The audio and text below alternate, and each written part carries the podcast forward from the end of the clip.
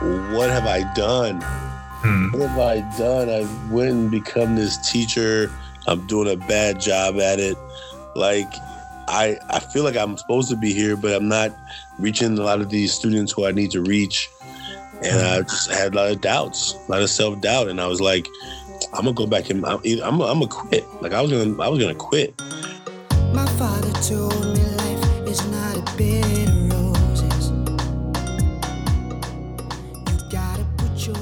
This is Origins Africa podcast, where we explore the origin stories of people who have made and are making their dreams come true, asking the how, the what, the when, and the why. I'm Osheye, and on this episode, I talk with Ashanti Branch on the origin story of the Ever Forward Club, about how men today have been raised to mask their true selves, and how the Ever Forward Club gives today's young men a chance to get real and move ever forward.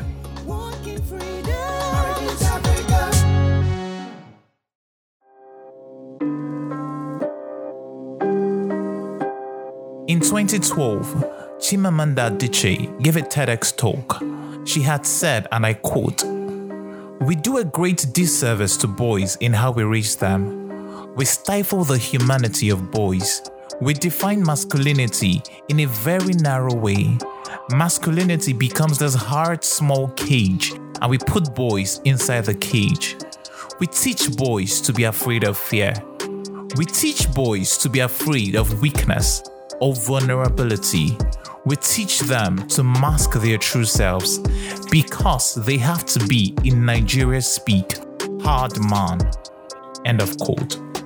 Truth be told, we see the results in the kinds of men we have around us today. Angry on the outside, sad on the inside. We live in a society reading with toxic masculinity and misogyny. The boys of yesterday have grown up to be men of today who act inhumanly and who wear masks to conceal their true personalities and feelings just to get by. In fact, many men today have lost their sense of identity.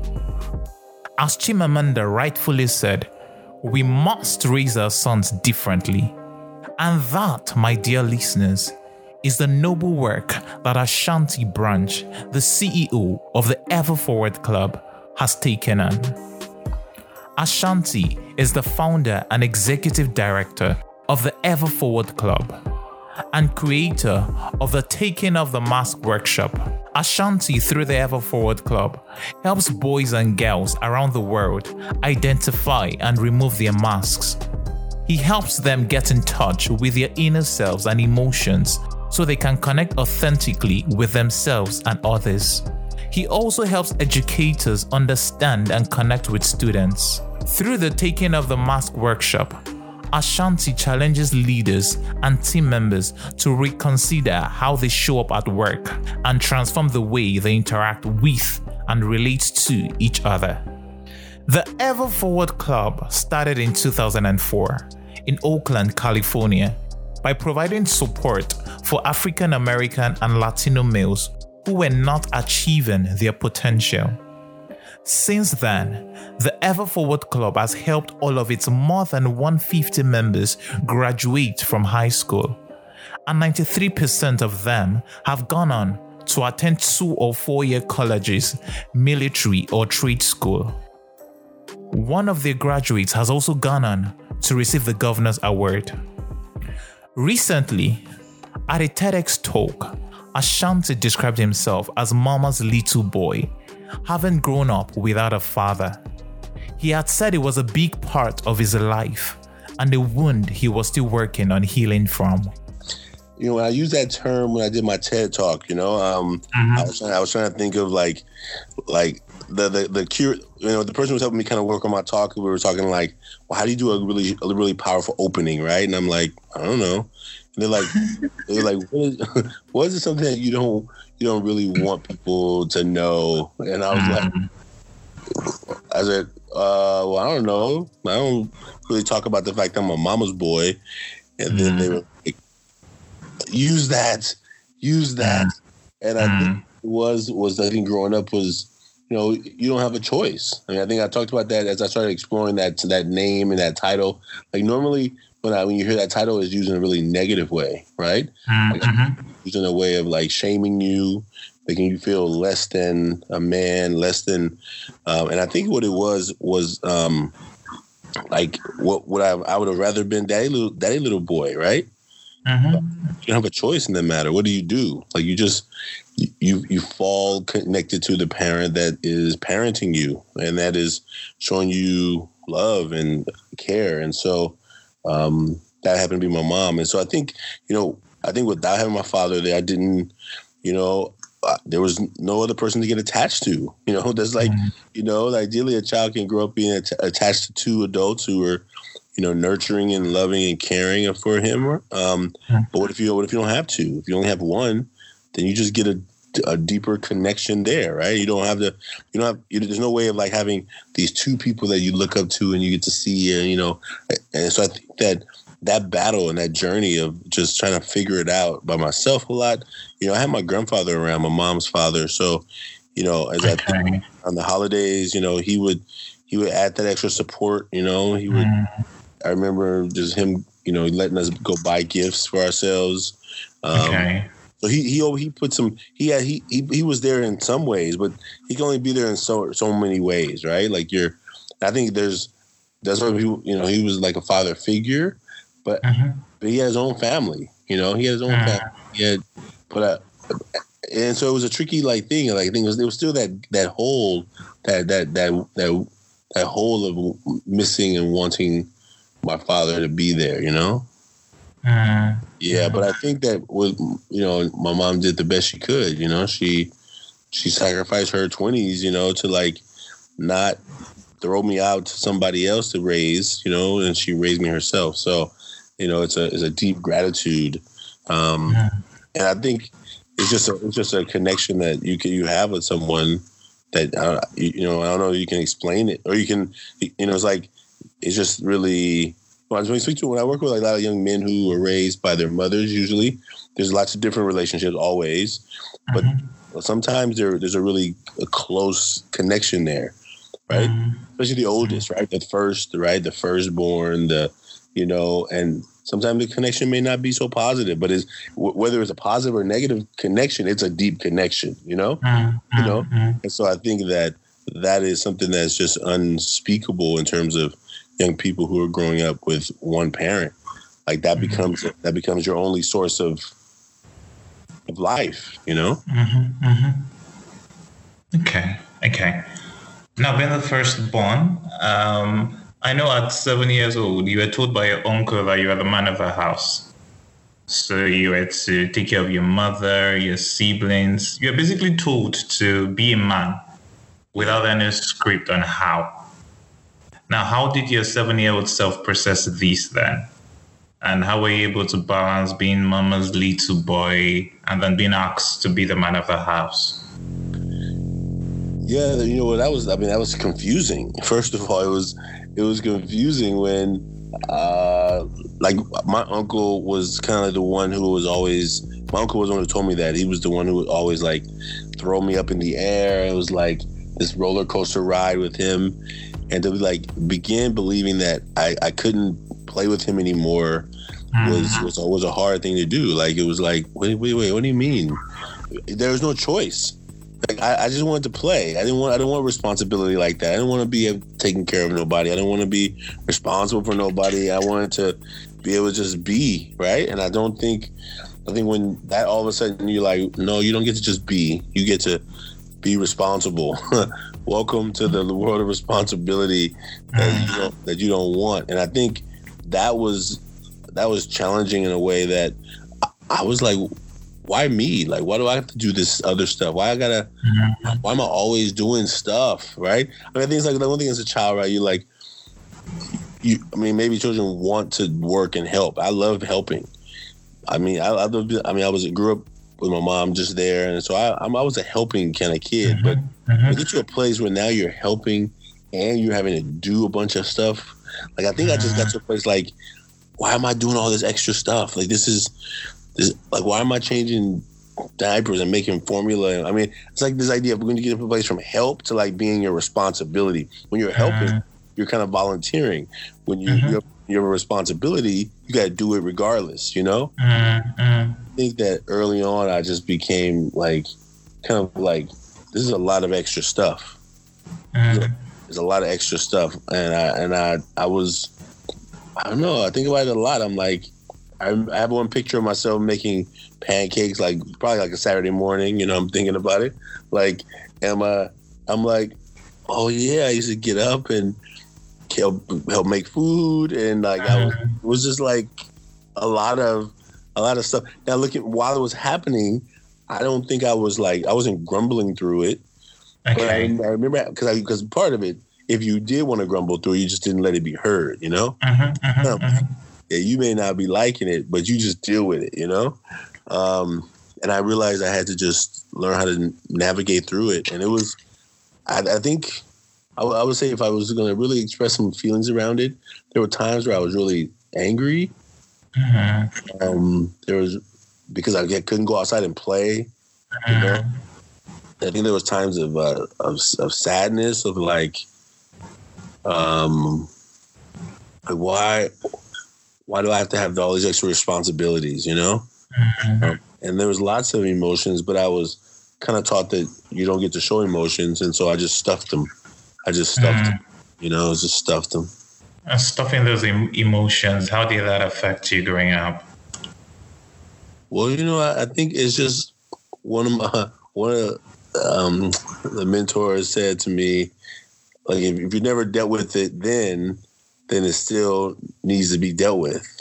Mm-hmm. You know, like the the stuff that you didn't deal with as a child that are either you know traumas or wounds or things that like if it didn't get dealt with you know you may have like thought about it but you didn't deal with it you didn't get to talk it out so that it didn't carry some weight then you you, you basically still probably need to talk about it mm-hmm. right as you begin mm-hmm. to talk about it i think it it begins to let go of some of the the the, the energy that it carries, right? And so I think, mm-hmm. you know, as I think back to a lot of those days of just like extra load, I feel like an extra load. Um, you know, there was not really no.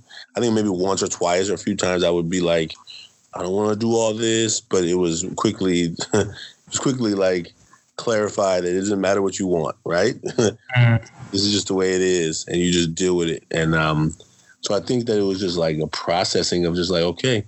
So now as an adult, as I do a lot of storytelling. I get I get to like let some of the the steam from it go.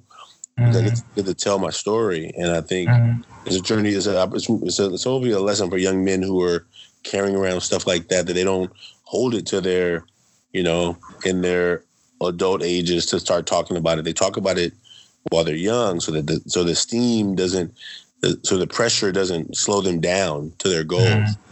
Mm. Uh, yeah, and so I think that's where I feel the the most uh, um, the most work needs to be done around that is, and I, I, think that's why the mentoring program started because I was looking for it, but I didn't know what to go out and ask for. You know, mm. that I wanted to just be around other young men who I could talk about what I was going through with and not be feel mm. about it. I didn't, I didn't know that I was looking for like a, adult figure who I could, you know, emulate or just know that I could ask questions to and not be embarrassed about the questions I was asking yeah. growing up.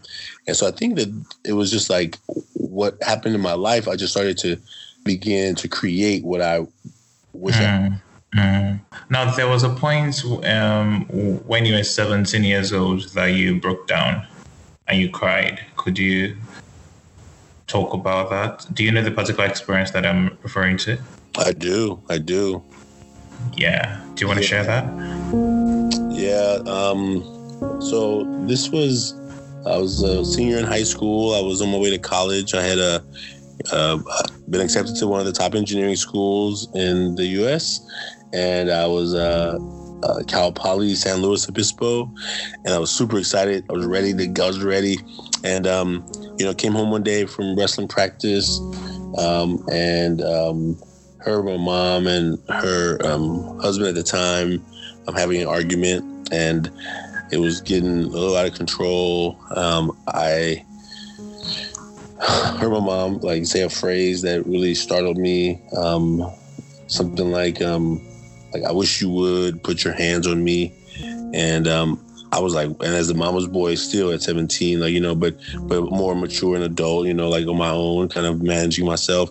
I ran to her room to kind of see what was going on, and and then I saw my mom on the floor, and um, it was really it was a tough moment because I went into like a rage, and uh, mm and I, I went in to try and you know grab this man, and that didn't that wasn't effective because I was way he was way stronger than I was, and I, I ran around the corner.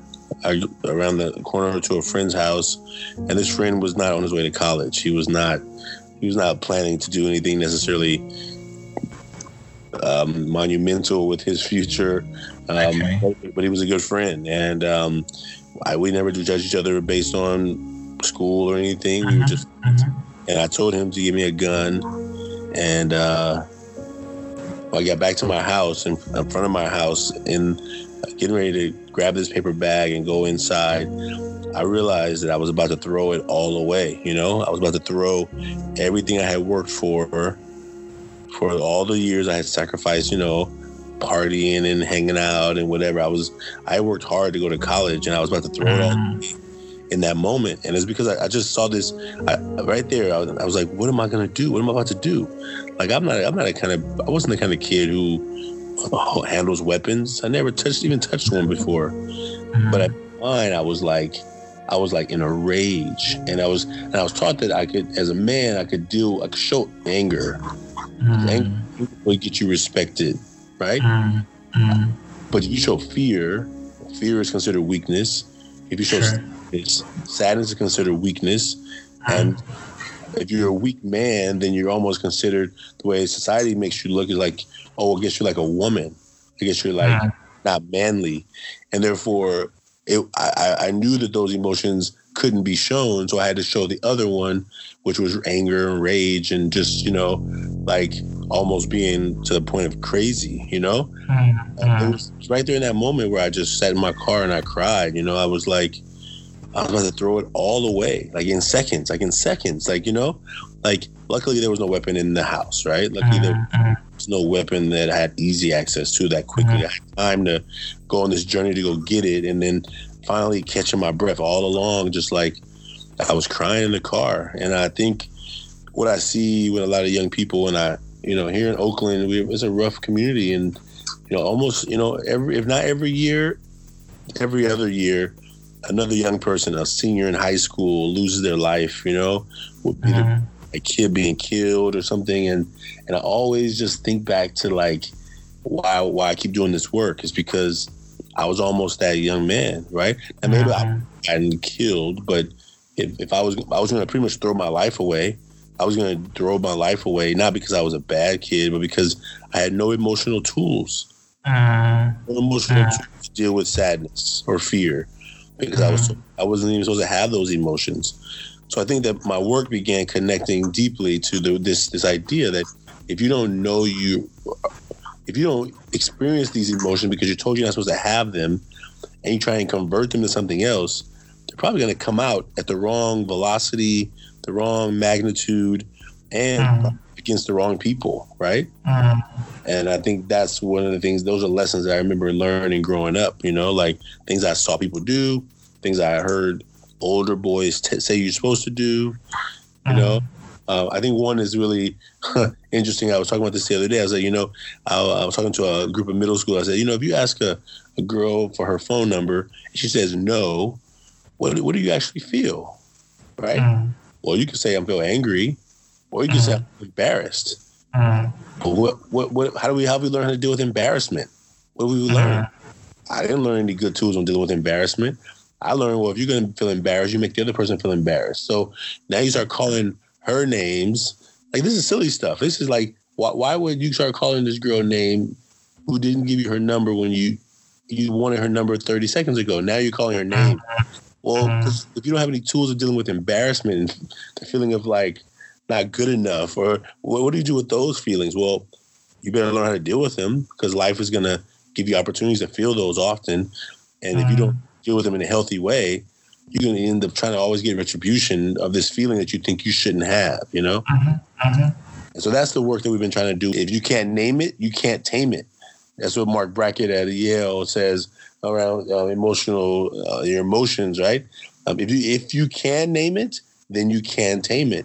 And so, uh-huh. therefore, name the emotion that I'm feeling fear, that I'm feeling sadness. Then I'm like, oh, okay. So what do I do with this sadness? How do I navigate this sadness? As mm-hmm. opposed to converting it to anger because we've learned that okay, I know what to do with this. I can just prove how tough and cool I am. So those are just like some things that we try and work on, and it's been really beautiful in the work. But it's all it started with me kind of doing some of my work, you know. Mm. Now, growing up, I know that uh, referring to what referring to what you just said as well, um, there was some struggle between what it was or what it meant to be a man in your mom's house and in the streets of Oakland. So how how how did that affect you growing up? How to balance what your mom expected of what it was to be a man and what the street wanted you to be as a man? How how were you able to juggle that and how did that affect you? Mm, I think that the rules were different, right? I mean, if I think about being a man, like growing up, like I was the man of the house, but I think I was pretty clear. I, I was clear that I wasn't a man, right? Mm-hmm. And I, I, there were certain decisions I got to make because I had a lot of responsibility, but there was a whole lot of decisions I didn't get to make. I couldn't just decide I want to go go do something. You know what I'm saying? Like, like it was like it was like yeah, you're you're man light, right? You you got a lot of responsibilities, but you don't get to make any choices. You know, it was kind of mm-hmm. like that. But I think the the idea is that the streets was like like in my mom's house, there was a lot of rules, right? A lot of rules about being kind and respectful and um, you know, doing chores and all these things that were but I was I was always her her little boy. I think I don't know if you ever not your mom's little boy, but I think mm-hmm. she never like I don't think it was from her where she was like, You are be a man. I think I was my uncle gave me those that responsibility, and I took it and I like I wore it. You know, mm-hmm, mm-hmm. I think that even though I had so many responsibilities to like help out and take care of my siblings, like I was still kind of outside of the house. There's different rules. You you you're not kindness and niceness and responsibility and cleaning up after people and washing dishes and folding clothes. That wasn't people what people on the streets were saying makes you a man. That was actually more being more domesticated than anything, uh-huh. you know. So I think there was these rules like if you want to be a man, you better be tough. You better know how to fight. You better know not let people take advantage of you. You better not be, better not be soft. You better not cry. You know, like you had to like almost like shut off parts of your character. Uh-huh. Right? You couldn't you couldn't smile too much. You couldn't you couldn't want really close friendships. Like there was like the rules that were like people had established that were like, "What? This isn't making any. Why? Why not? What was you know?" What's wrong with because if you're smiling, well, you're smiling too much, something must be wrong with you. Like, what? Like, where does mm-hmm. that come from? But it's real. Mm-hmm. It's like if you a young person who is trying to be just happy and just enjoying somewhat life, people will sh- slowly like shut it out of you, or they will force you to question yourself. Like, why are you pretending to be so happy? Mm-hmm. Uh, you're like, mm-hmm. uh, I don't think I was pretending. I think I was happy, but now we're having this conversation. Maybe I wasn't, right? Like, how do you, like, the, the world has a way of like trying to make you conform to what they mm-hmm. expect you to be. And conforming in my community was, well, definitely the young men I grew up with was like, better be tough. Better not, better not show how how weak you are. You better be ready to fight at any moment.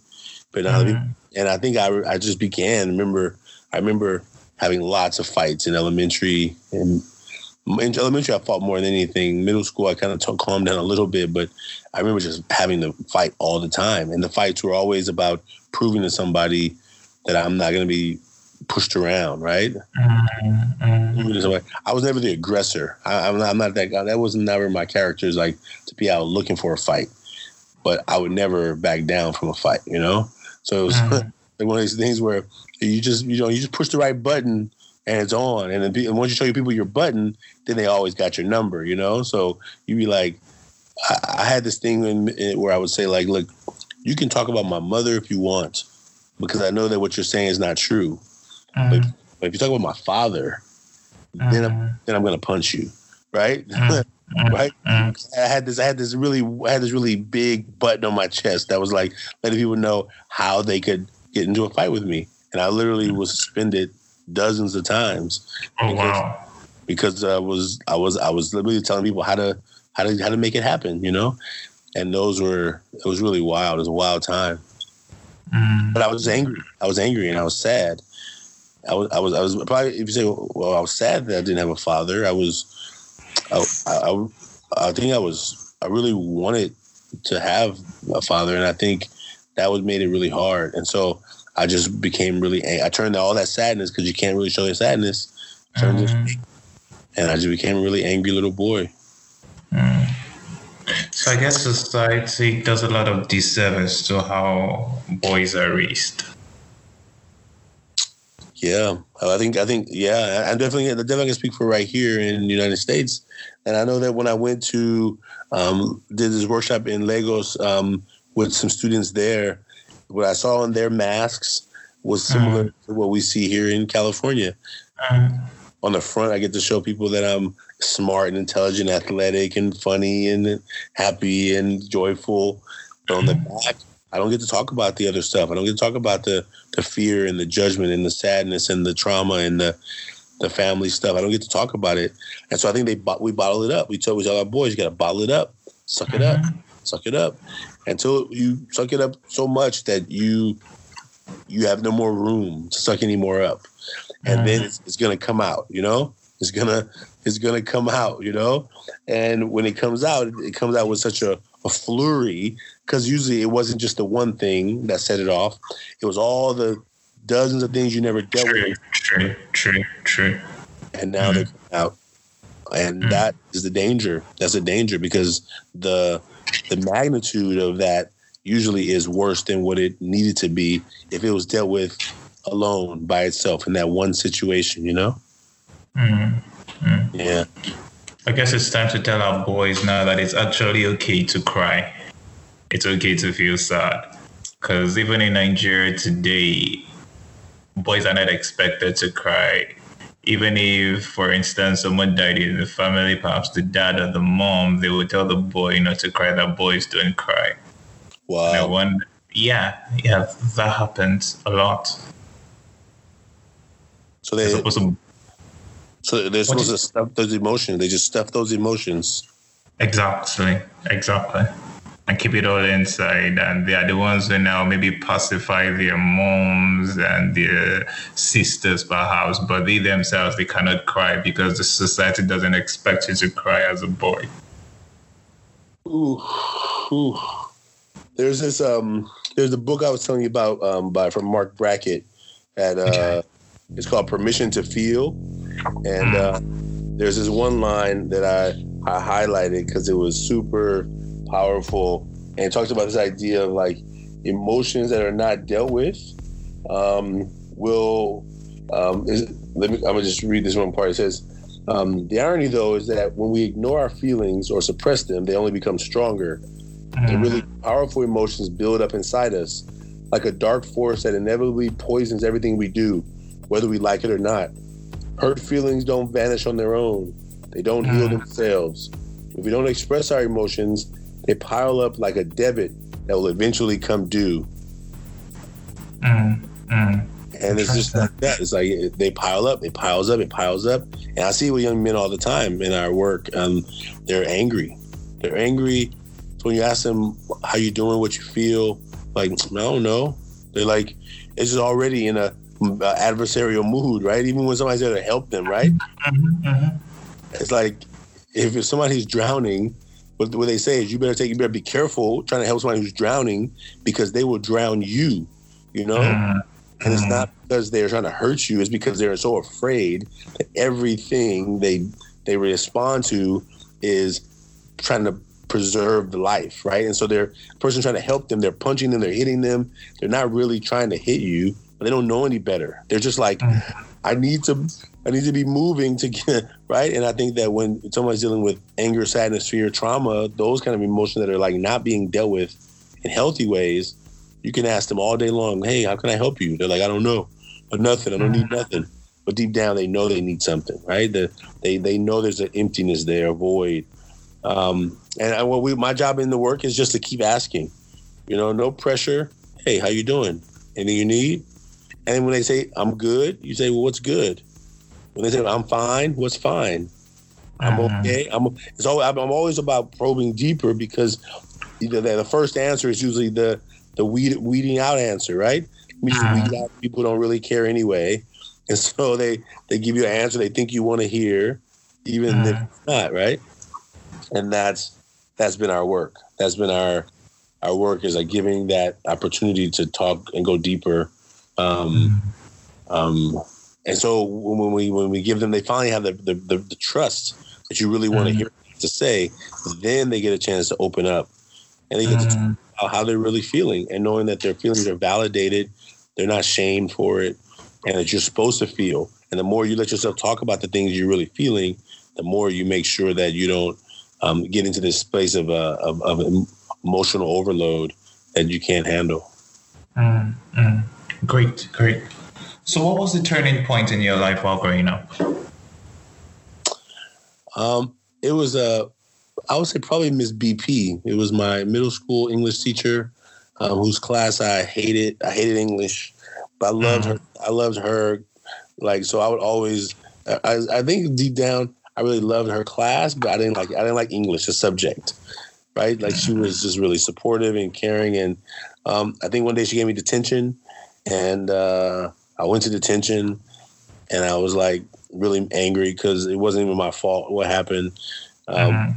But in that detention, she was blabbing on. She was talking for a long time, and in one sentence she said that I remember really stuck in with me, and she was like, um, "I know you're sad that your father died before you were born, but life doesn't give you what you want. Life gives you what you get, and you got to make the most out of it." Mm. And I think and I and I heard that sentence. I heard it, and and that sentence changed my life. It was this idea that I had a responsibility to like create the life that I wanted to live. That, that I had permission to be sad about it, and that uh, like I had to make a choice that I was going to use my father's death not as a the thing that would destroy me, but the thing that would Mhm. and Mm. I, and I began to use it as a catalyst to say, you know, I don't know what he would have wanted me to be, but I'm going to make sure that when he's looking at me, he will be proud, right? Mm, mm, And my Mhm. context changed. That's a different context with than I'm angry that he's not here. How dare him not be here? As you know, that context there only creates more anguish inside of oneself, you know. But a context of how do I make you proud even though you're not here? Absolutely mm, everything. And that's and i got to you know from that point on i was like really super focused on like being successful and giving and giving my best. I didn't know what Mhm. success was but i knew about giving my best. And i know at many times i was not in school giving my best. And uh, everything changed after that.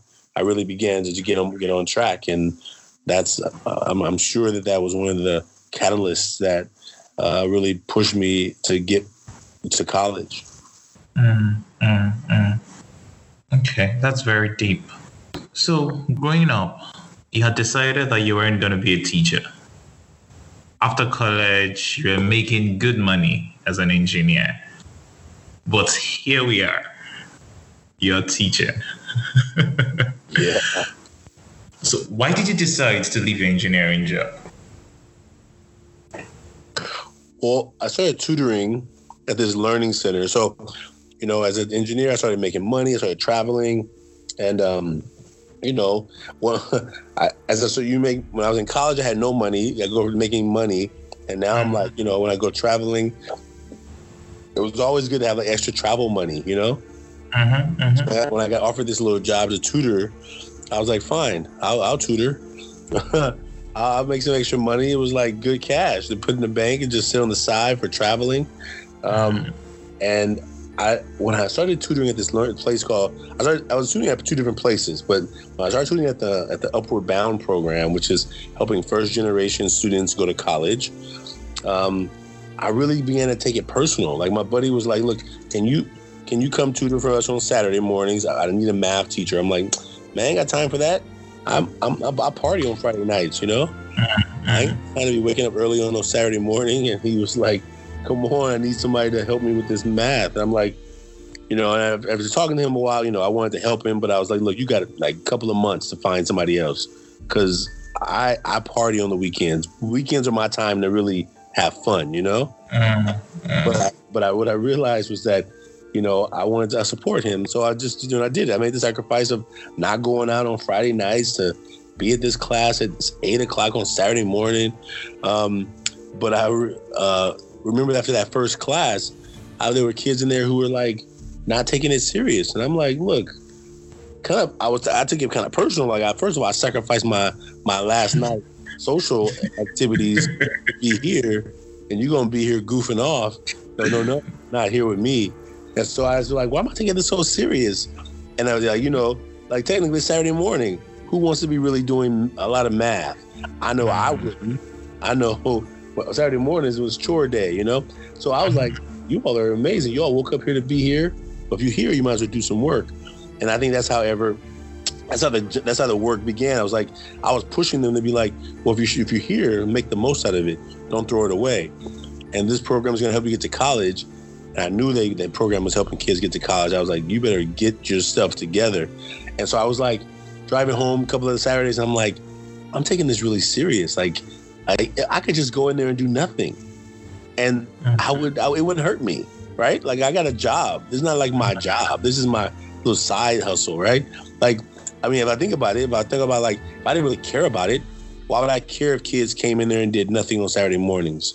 Mm. But something inside of me was like, starting to like catch fire. And I think that it was in that and working at this other place called the Huntington Learning Center was where I realized this is what I'm supposed to be doing. Like this, and I think I was a more afraid and angry because of it. Cause I'm like, wait a minute, teaching don't make no money. Mm. No money. There's no way. There's no way. Like and I, so I ran. I was like ran from it, you know.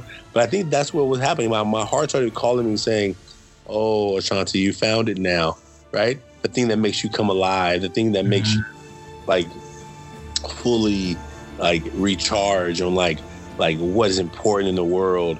Like, yeah, you could be an engineer and build some big buildings and make some cool stuff and get some accolades and some grand opening parties and some nice T-shirts and but what does that what does that really matter to the world? Because you build a big building, you know. For some people, it matters something, but for me, it didn't. It, it was like, eh. But when you see a young person go from not understanding to understanding, and that spark and that light goes on in their eyes, there is no feeling like it. There's because mm-hmm. I was not I was not their classroom teacher. I was a support teacher, so I was teaching them math on the weekends to help them do better in their classes. So they come to me with questions they had and things they were struggling with in class. And I was like, oh, let me make that easy for you. And just to be able to help turn that light on, there's like, there's no better feeling. The better feeling I get is when I'm on stage mm-hmm. to tell my story and, um, and the young person at the end will come up and say, you know, thank you for telling that story, right? I think mm-hmm. that's the feeling I get now since I'm not teaching in a classroom. Mm-hmm that that you get to help people break free. You know, there's nothing there's nothing better than to be a person who can help others who kind of break free from feeling in bondage. You know, and so uh, mm-hmm. yeah, so that's really wow. That's a was, was it an easy decision to make, or it, so you still had your engineering job and then teaching was beckoning? So what did you do next? Because it was definitely a it was definitely a tough decision. So how was it like? What did you do?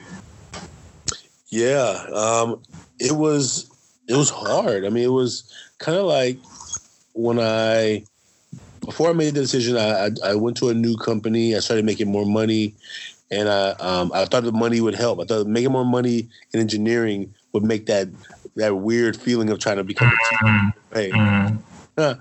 And so I went to this um, this huge project in in Silicon Valley, and the it was like really more cutthroat kind of engineering and, ma- and management stuff. And I was like, it made it made the desire to become a teacher worse. You know, it made it like more strong. Mm. Am I willing to stress over these things, or would I rather be stressing over other things? Um, in terms of pressure of job and career, and I, I, I mean, I, I wanted to make money. I wanted, to be, I, I didn't want to be poor. I wanted to be mm. rich. You know, like I grew up with very little resources, and so I, mm. I wanted to live a lifestyle where I could just be like, I could just buy whatever I want. And as an engineer, I pretty much was getting close to that. Like I just like I have enough money for my bills and for mm-hmm. fun and for other stuff. Like, you know, growing up with like just having enough, just enough, just enough to get by.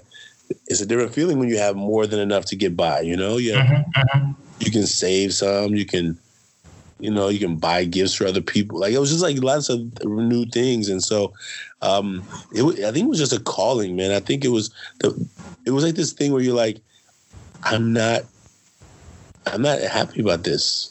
You know, mm-hmm. like, like uh, how long are you willing to like? Once you acknowledge that, if you let's say that you were working a job and you didn't know that you weren't happy, you just were like, no, that's what I love to do. Now, maybe you could say that forever because if you didn't notice it, that you were not happy about it, what, what happens once you notice that it is not bringing you joy? That you're doing mm-hmm. it five days a week, 60, 70 hours a week, driving however long you have to drive or commute to work, and you're miserable. You're not miserable. Like let's say you let's like say it's not that far. You weren't like, I hate this. I loved engineering. I still love engineering.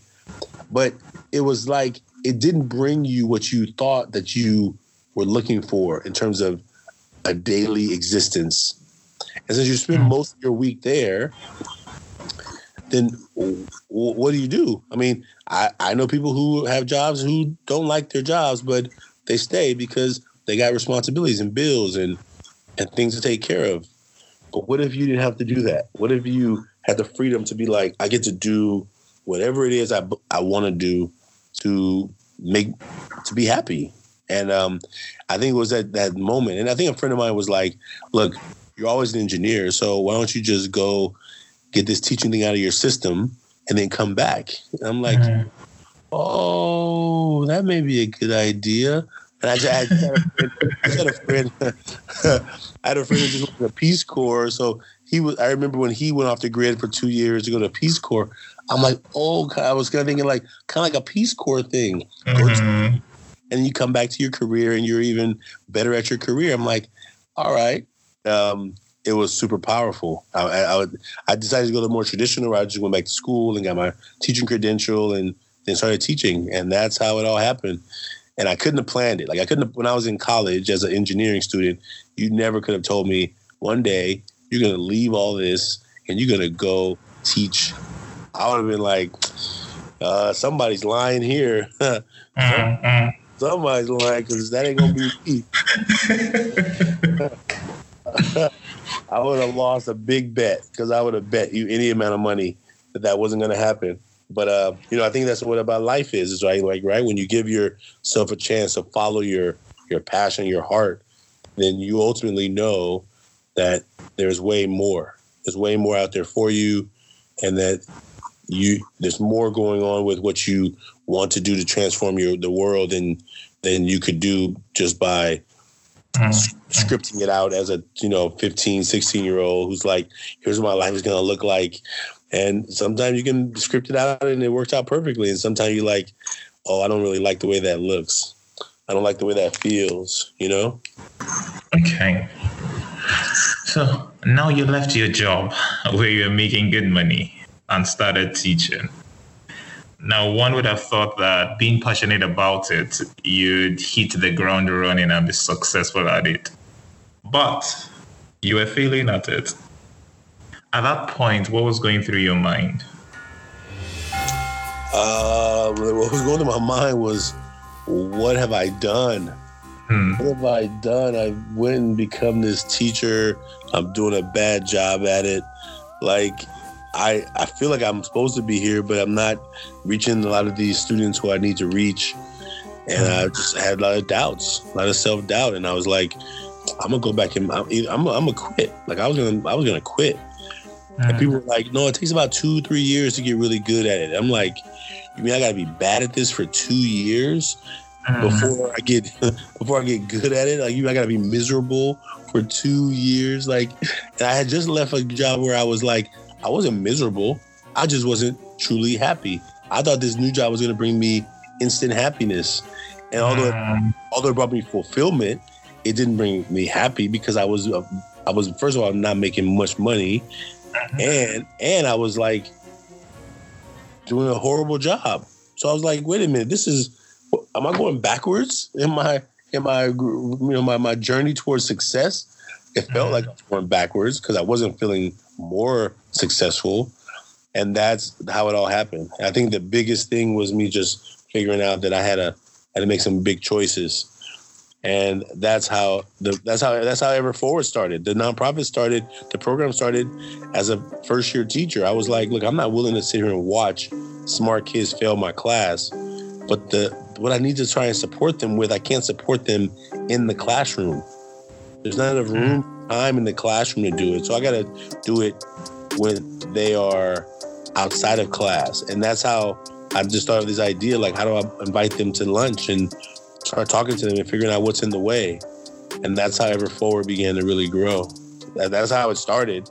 And then from there, it just really began to grow. Mm-hmm. So let's go to Ever Forward Club. What does Ever Forward Club do today, and why why is the Forward Club super critical today? Well, so Ever Forward is a youth development um, mentoring program. So we do we have ever the three programs: Ever Forward Club.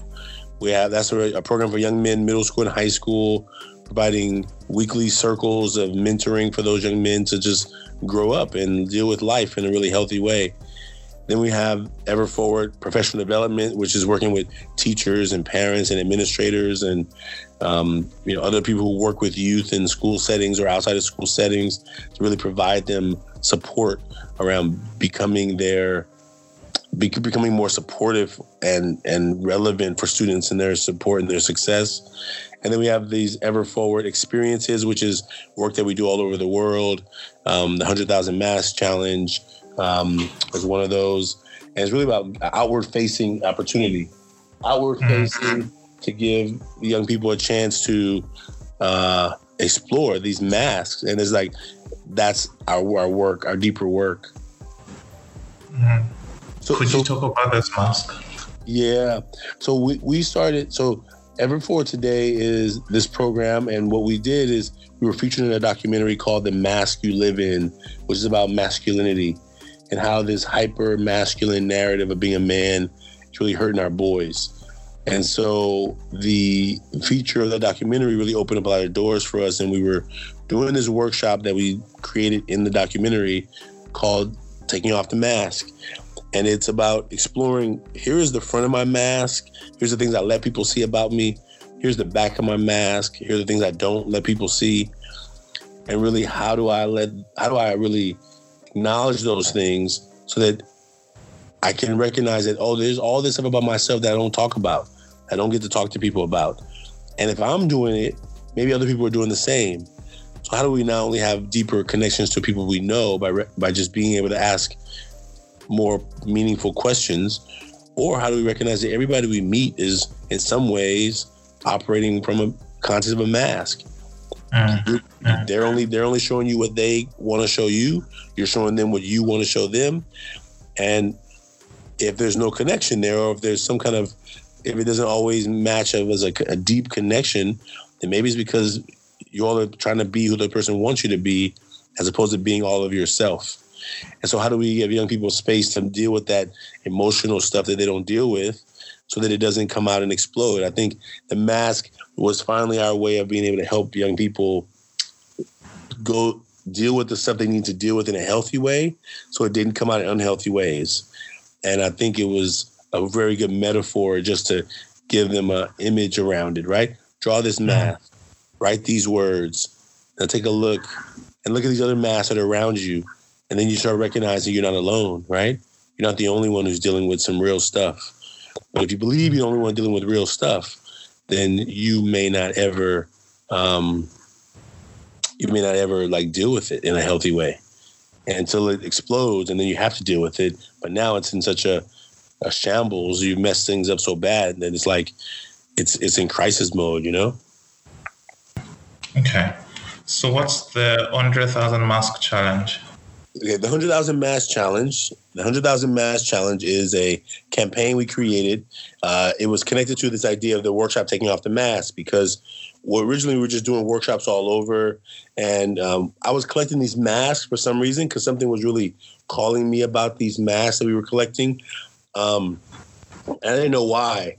And then one day we just had this like this moment where I was like, why don't we give this tool out to educators all over?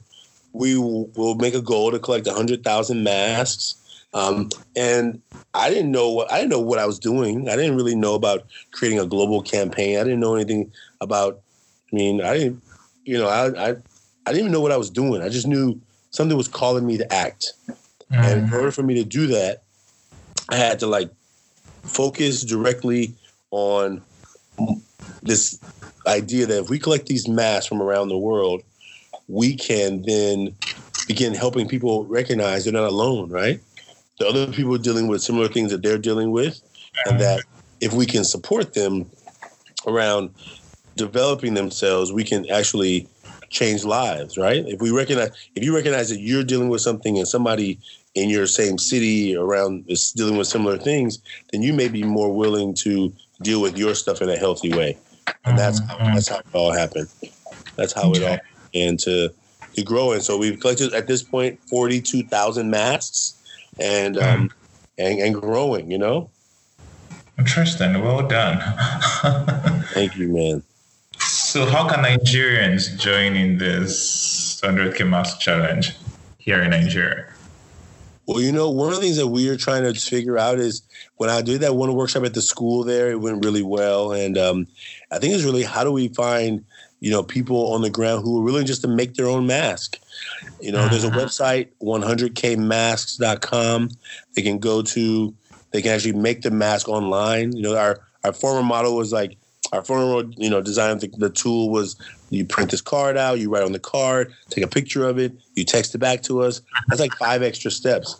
So we created an online digital web interface where people can draw their mask online and then they submit it right there. They can download it if they want. They can not. They can share it on social media if they want. But okay. it allows, allows, them to make masks digitally.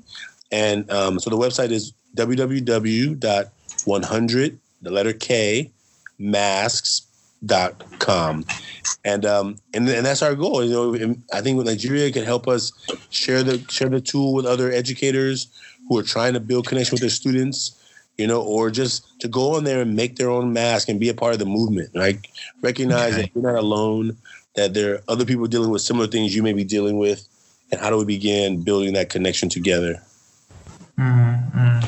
Nice, nice. Um, now I'll, I'll I'll go back a bit briefly to that point when you had quit your job and started teaching and you were failing at it. Now I know there are many people in that phase as well. People who are trying to pursue their passion, but it doesn't seem to be working. Perhaps they are failing at it. So, what would be your advice to them?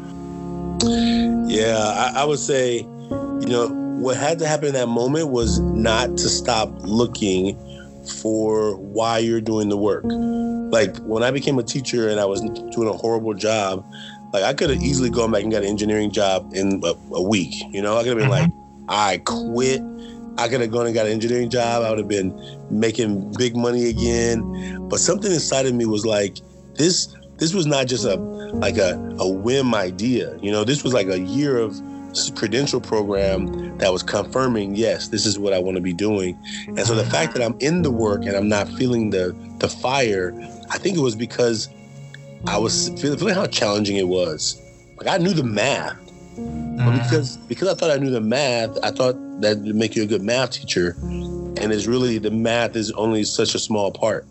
Like, and some people would not agree with that, and that's fine. But what I what I experienced was that it's about relationships and if you don't know how to build a relationship with a student, then some students, if they don't have a relationship with you, they will not learn from you.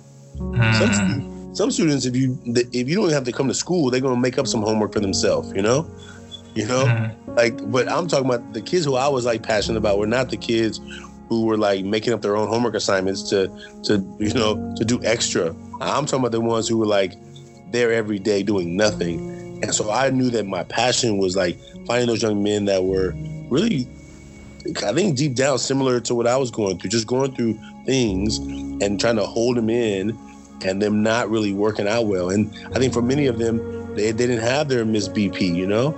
No Miss BP had found them yet. So it was like, well, maybe it's my chance. Mm-hmm. Maybe it's my chance to help them break free from whatever is kind of bonding them and holding them back. And that's how that's how it happened. So I encourage anyone out there who is in that transition and trying to follow your heart and things are not going well is to just keep checking in with your heart. Like, is is this what's calling me to do? And I think that deep down, I felt like I was called to do it. I wasn't like it wasn't like I didn't want to do it. I just wanted to do it and do a good job. So like when I when I was clear that I still wanted to do it, then I had to find out how to be successful at it because I was not mm-hmm. willing. I was not willing to wait around and be a failure at it for years to get better. And it's okay. That's, that's a learning curve of getting better, right? But I was me. My my own personal uh, expectations of myself was that no, no, no. You need to be you need to be doing well now. These kids can't wait for you to get better for two years. So you need to figure out what you need to do differently. So I knew that it wasn't my teaching in the classroom; it was relationship building. And some of those relationships you can build in the kinds of a classroom, but for some young men, if being friends with the teacher ain't cool, they're not gonna be friends with the teacher. You know what I'm saying? If at the if being smart is not cool at the at the school, then they're gonna act like they're not smart. And so I had to, I had to find out how to do it in a way that let them still feel cool and help build a relationship and a connection so that I could learn how to be a, be a better supporter for them and a better advocate. And that's mm-hmm. how it all started. Mm-hmm. Okay. Okay. So it's about figuring out how to do what you want to do differently to to to to still achieve your goals. Yeah, and sometimes, well, yeah, not only see what you want to do differently, but maybe it's just some. Sometimes just stick to itness, right? Mm. Like I'm, like I'm impatient, right? Like you remember, I left a, I left a very high paying job to then mm-hmm. become a teacher who are, I wasn't being paid, so I wasn't, I wasn't used to being a failure. You know what I'm saying? Like I mm-hmm. wasn't, that wasn't like something I felt good about. And if you got a bunch of students in your class who you're responsible to teach and they're failing, I took it personal. I took it as mm-hmm. me failing, not them failing. Like I was like, what am I doing wrong? And so I think that because I was I'm, I had high expectations of myself. First of all, I was not willing to let the let the, the let it just be. Where I was like, oh, okay, they're just failing my class. I guess they don't want to learn. That has one context. In some ways, some some people believe, but I didn't believe that. Mm-hmm. So my my job was to figure out how to support them around that. Mm. Okay. Okay. Um, I think you said this in one of your TED talks that you can only really come alive when you take your masks off. Could you talk about that?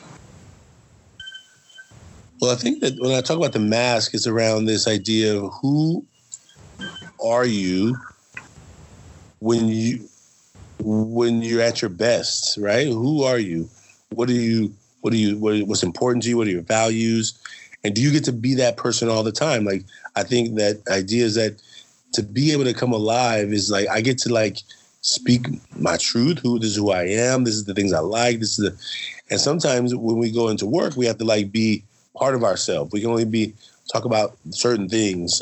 So here I can talk about these things, and then over there I can talk about other things. And it's just like you begin to like have to compartmentalize yourself. Mm-hmm. Now, mm-hmm. that, that, that makes sense for a lot of things, but if I'm coming to work or if I'm coming to my career and I'm just like feeling like I'm not fully myself, like how long does that last? I, I don't know. I, I was not willing to. Um, I think it's, it's, it's a hard thing to do, right? Because at work you're supposed to be the professional. So how do you talk about the things that are fun for you or whatever? Some some work environments you can see more work environments today than they were 20 years ago are like how do we make a work environment fun and and people get along and people are glad to be here as opposed to like come to work, do your job, go back home, right? Yeah, and yeah. If you look at Silicon Valley, most of these companies, it looks like Disneyland inside their uh-huh. building, you know?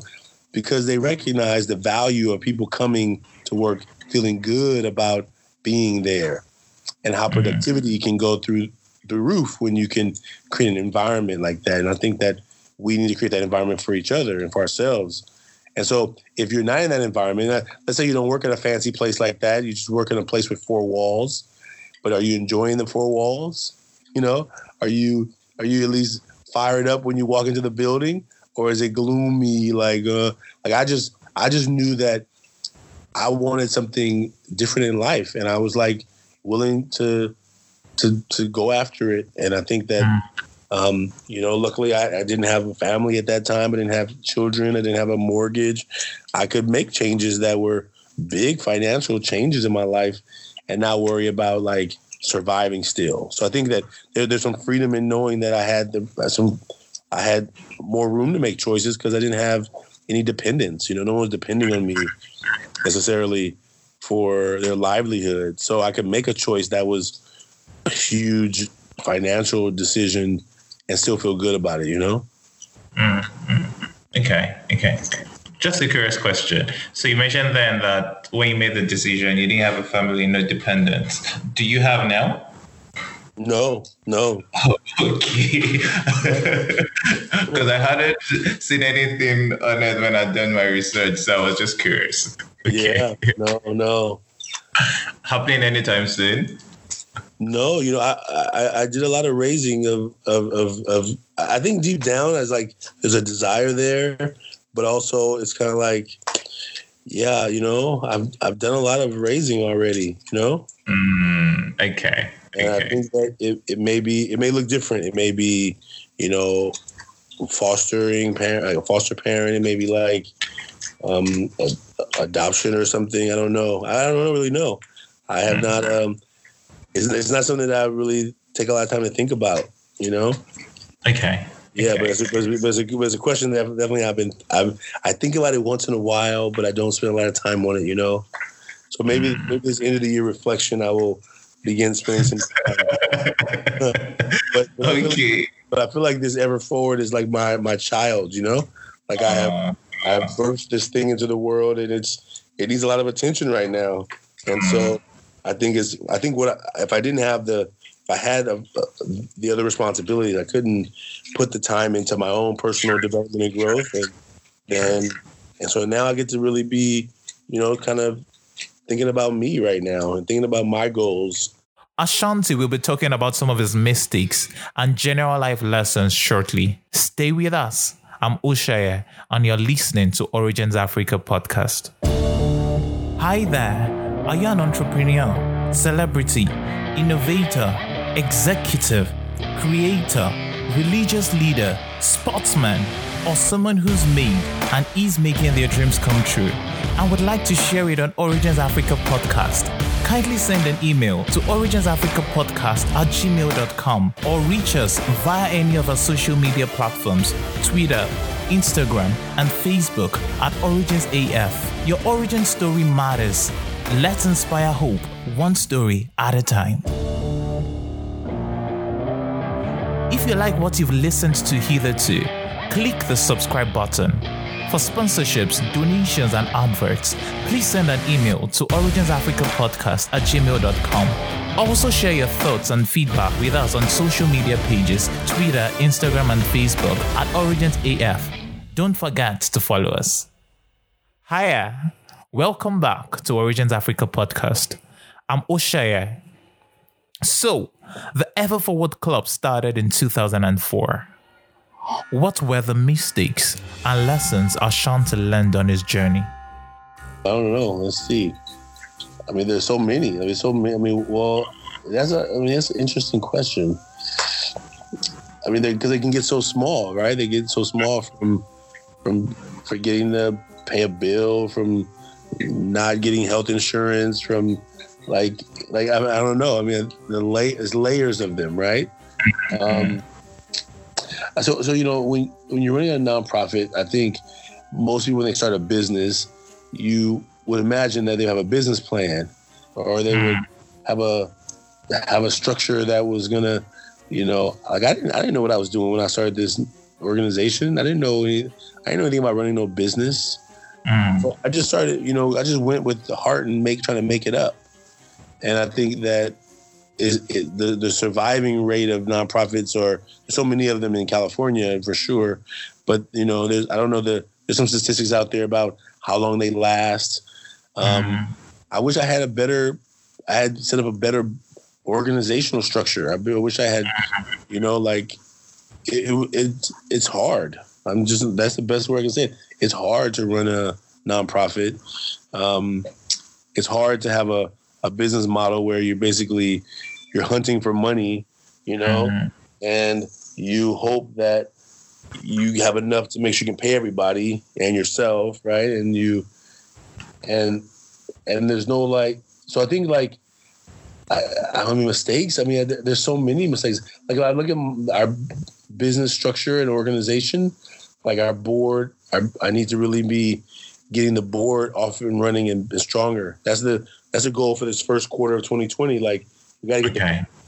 the. Um, and I and I feel like a lot of times, I, I think about mistakes. I think I I'm constantly. Uh, in a state of like feel like I'm not doing a good job, you know? Oh, okay. So, so when I because I work so hard, that's, that's a hard um feeling to accept, you know? Mm-hmm. So I think like um I wanted to be further along in my life right now. I wanted to be further along in my career. So I think that sometimes it's like um it's hard to pinpoint like um, individual failures. Okay. Because I think that sometimes, like, man, like it's working. On one hand, it's working, right? When I hear, mm-hmm. I hear people congratulate me for where we've come as an organization. I feel mm-hmm. good about that. Um, when I hear people like invite me to talk at their convention or whatever, I feel good about that. Mm. But I think also sometimes it feels like it's still not enough, you know? Mm. So, yeah. So it's um, I'm, yeah, I'm trying to. It's hit, it's hitting me pretty hard right now, you know. Yeah, yeah. Something like, uh, let me think about this. I think deep down, like the idea is that when I was an engineer, I was clear because it was a constant, constant reminders that like you're smart, right? Mm-hmm.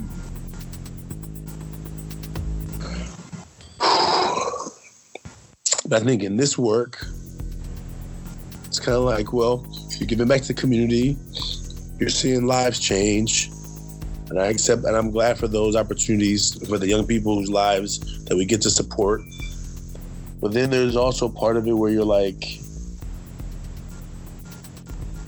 is this enough? You know, am I?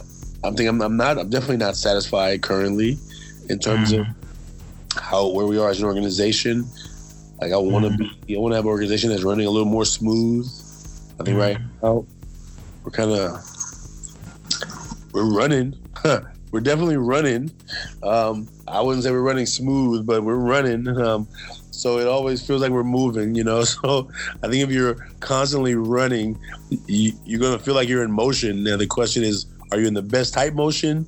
Are you in the best motion to to have massive success? And so I think deep down is just uh, it's been this journey for myself of like, what are my goals and dreams, and how do I continue to um, just keep going after them? Like I think I have big goals for the organization and for myself. And, um, I think I'm finally starting to get to a place where I can just. I, I think one thing I'm. How do I describe this? Um, I don't give myself enough credit. Mm. Like, mm. so I think after leaving engineering, like, like here in here here in America, like teachers don't get a lot of respect, right? Mm. It's considered a very noble profession, but parents blame teachers, society blames teachers.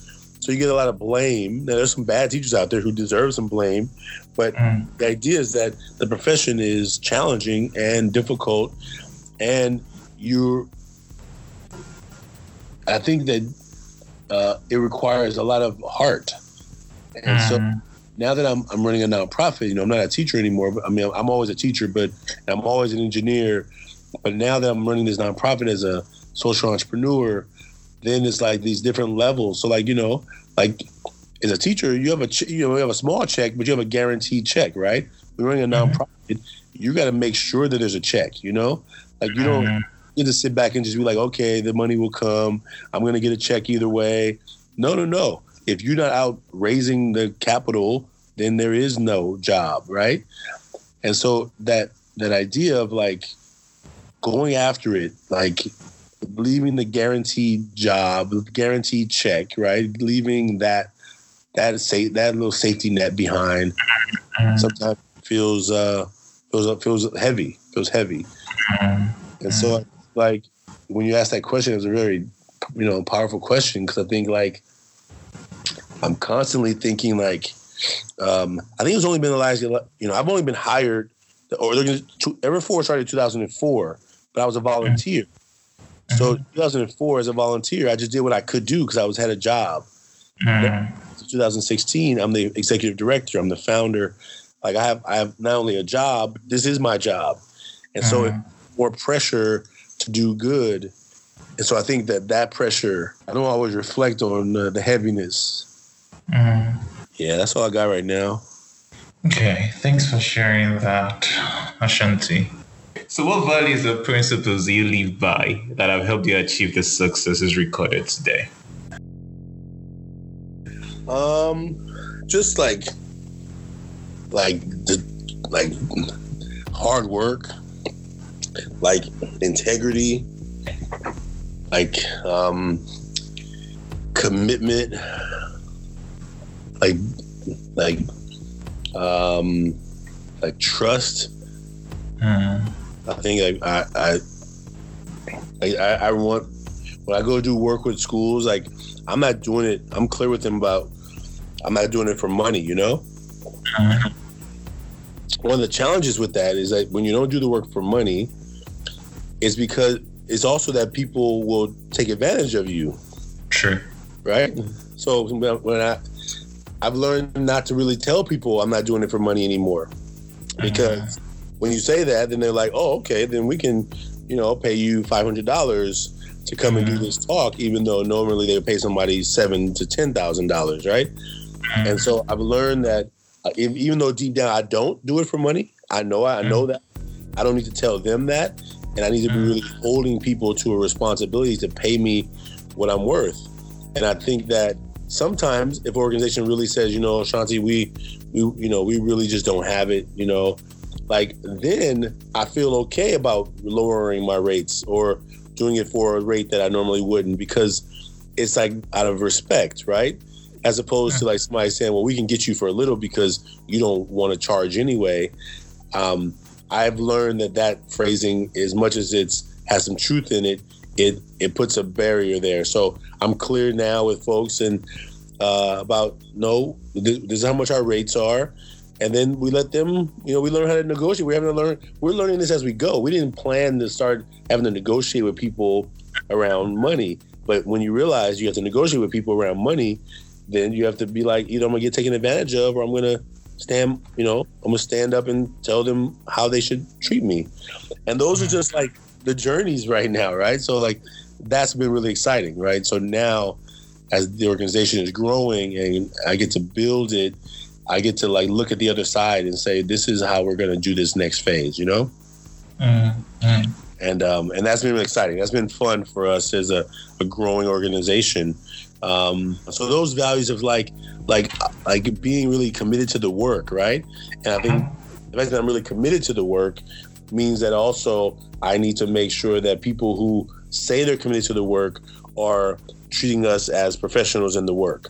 And so mm-hmm. um, it's always about kindness. I mean, I, am I think um, since I was younger, I never went out and tried to find problems. You know, as a leader, you know, your job is to identify problems, but I'm not looking for trouble. I'm not looking for having a battle with someone. Um, and, and I tell my team, look, this email sounds a little bit, you know, a little bit rough, let's take a day before we respond to it and let's think it out, you know, because you know, you can if you're not clear about where you stand on stuff, then you can get sucked into other people's, you know, traps, you know, that they're setting out there. And I'm like, yeah, that's not really what we're about. We're we're about doing the work and making sure that young people around the world are able to find deeper meaning in their own self and value. And so that's what is important to me. Like, uh, I think those are the values that I would say are, are the most strong. Okay.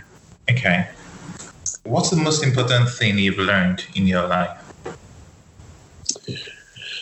Oh man, I don't think I've learned it yet. I don't think I've learned the most. I think the most important thing to date that I've learned to date is um, uh, just um, trust. Uh, trust. Uh, be willing to ask for help. Mm. having good friends who you can turn to. I mean, you know, if I'm going through some deep struggle stuff, I know some people who I can send a text to, and uh, and I'm on a and I'm on a men's team who helps me through stuff, and just to know I got a place to go and people can hear me, right? That I can be heard. That no one's trying to fix me, but that I got a, a support system. So I mm-hmm. think like that is what I.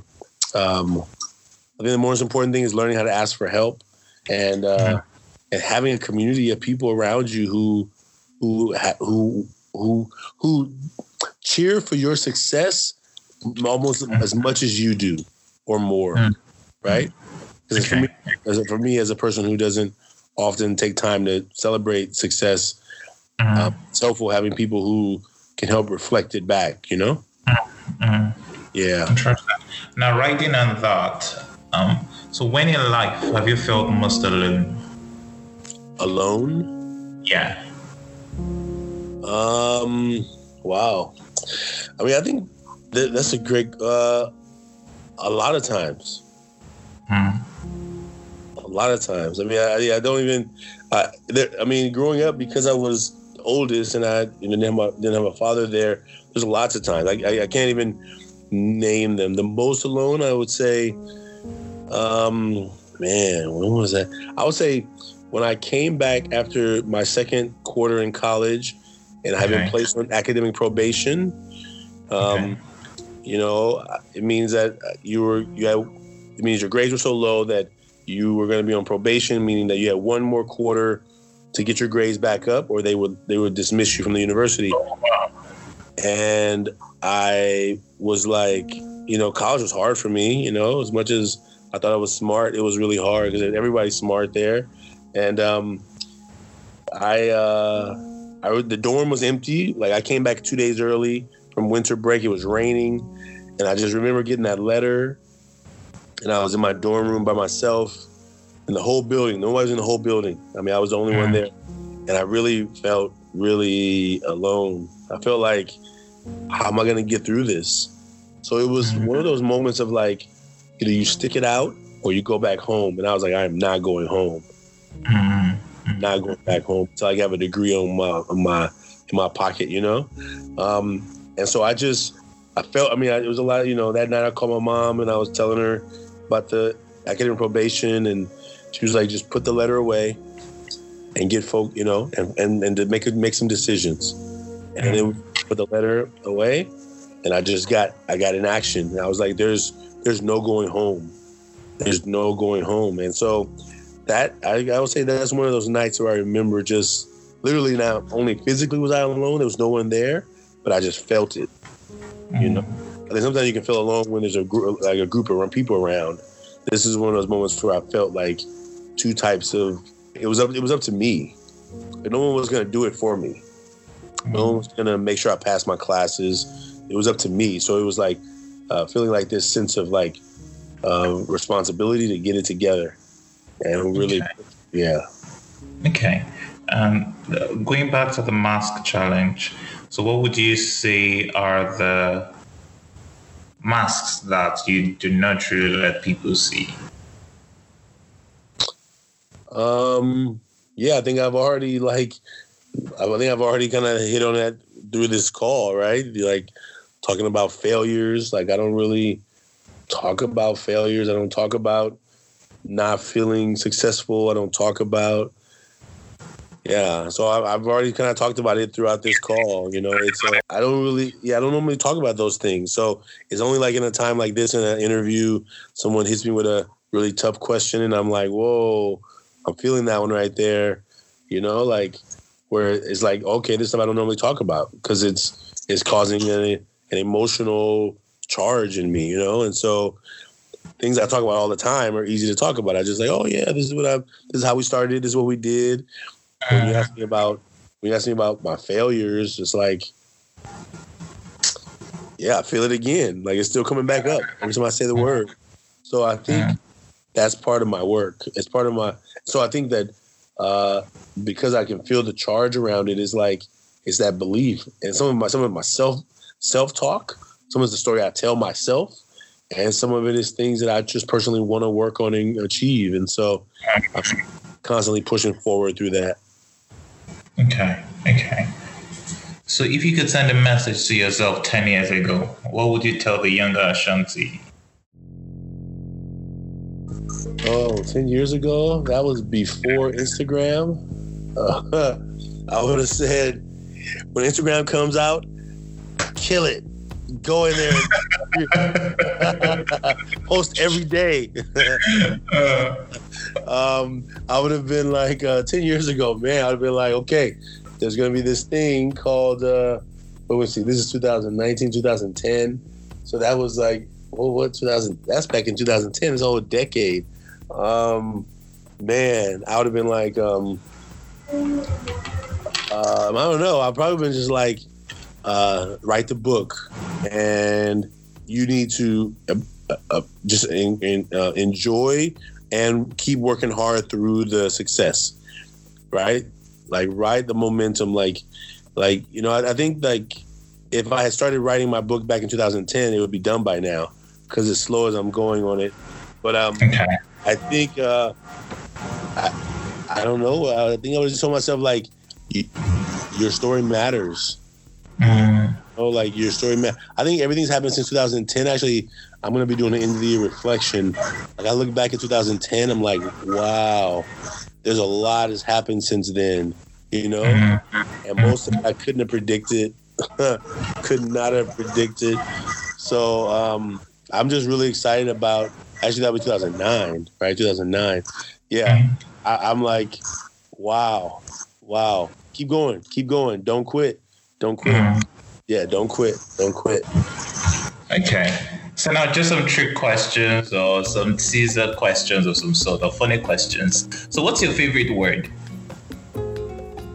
a favorite word. A favorite word yeah. would be uh I don't know, it'd be like you know what I'm saying? You know what I'm saying? it's kind of like because I, I use that with teenagers a lot. You know what I'm saying? Like uh, that's like, do you know what I'm saying? It's actually just words, but it sounds like one word. You know? Okay. what food do you wish didn't exist? Ooh, okra. Why that? it, I don't. I just don't do slimy foods. You know. Uh, okay. Okay. Like slimy is like, oh, I mean, I guess I, I, I could do without it because I don't really eat it. But I'm trying to think, what could I do?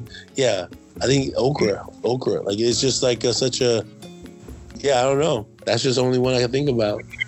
And where is your favorite place? My favorite place? Yes. Like to go in my city or in the world? In the world. Where's that one place that you love to go to? Your favorite? Um, so I've probably been to Mexico maybe twenty times. Oh, okay. Yeah, I have a, two godsons there. I speak Spanish, so I uh, it's kind of it's close enough to you know California that I don't have to go so far. It's like four hours away. Um, mm. You know, for maybe five hours on a plane or something. But it, yeah, I just think uh, that's a place that I spend uh, most I spend I spend most of my out of U.S. time, um, and I just have really good friends there. You know. Okay. Okay. Yeah. How would you like to be remembered? Um, I think I would like to be remembered as uh, a man who sacrificed his own worldly pleasures, his idea for um, for helping give back to the world. And actually, I won't say sacrifice because actually, I know I won't take it back. I Actually, I didn't make a sacrifice. I actually just followed my heart. Actually, mm-hmm. yeah, I would say it was none of the sacrifice. I, I, I, before I was like following the money, and then mm-hmm. I decided to follow my heart, and I was okay. clear, and I'm clear that following my heart has brought me more joy than I ever could have imagined. Mm-hmm. Yeah. For the listeners, is there any wisdom you'd want to pass on to them? What would you want them to know? Well, there's a quote that we say at the end of our workshops uh, that says, The longest distance that most people travel is the 18 inches between their head and their heart. And most people get stuck in their heads. And so we, when we can, we give out a, a heart or we show a picture of a heart. And we just say, every time you see a heart, a picture of a heart somewhere, just ask yourself, when was the last time you connected to your heart? Um, mm. and uh, it's just a reminder for people to not get stuck in their heads because you know our heads are doing their job to protect us or keep us safe, but our hearts are trying to make us connect. And um, mm. I think in this world right now, we just need more people who are willing to connect. And so that's the invitation I would say is to stay connected to your heart in this overly stimulated, heady world. Um, don't forget your value. Don't don't don't use the hearts on your Instagram posts to tell you how much you're worth and how much you mean and and how important you are, how special you are. Um, and stay connected to your heart. That's would be the message I would leave. That was Ashanti Branch. He is the founder and CEO of the Ever Forward Club. To participate in the 100,000 Mask Challenge, kindly go to www.100kmasks.com. You can make your own mask online there. Fam, let's get Ashanti to 100,000 masks. Thanks so much for listening to our show this week.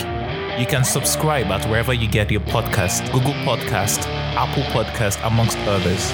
And whilst you're there, please do give us a review you can also write to us at originsafricapodcast at gmail.com. And if you want to send a tweet, it's at originsaf. We would love to hear from you about how we're doing and where you'd like us to improve. Join us next time as we have a chat with Teniola Sagoe, co-founder and creative director at Clan, creative director at House of Deola.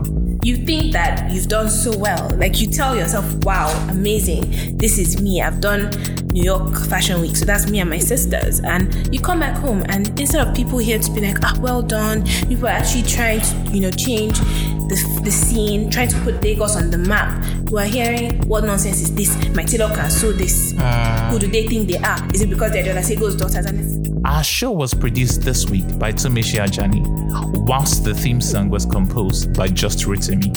I'm Oshaya, and you've been listening to Origins Africa podcast. Bye for now.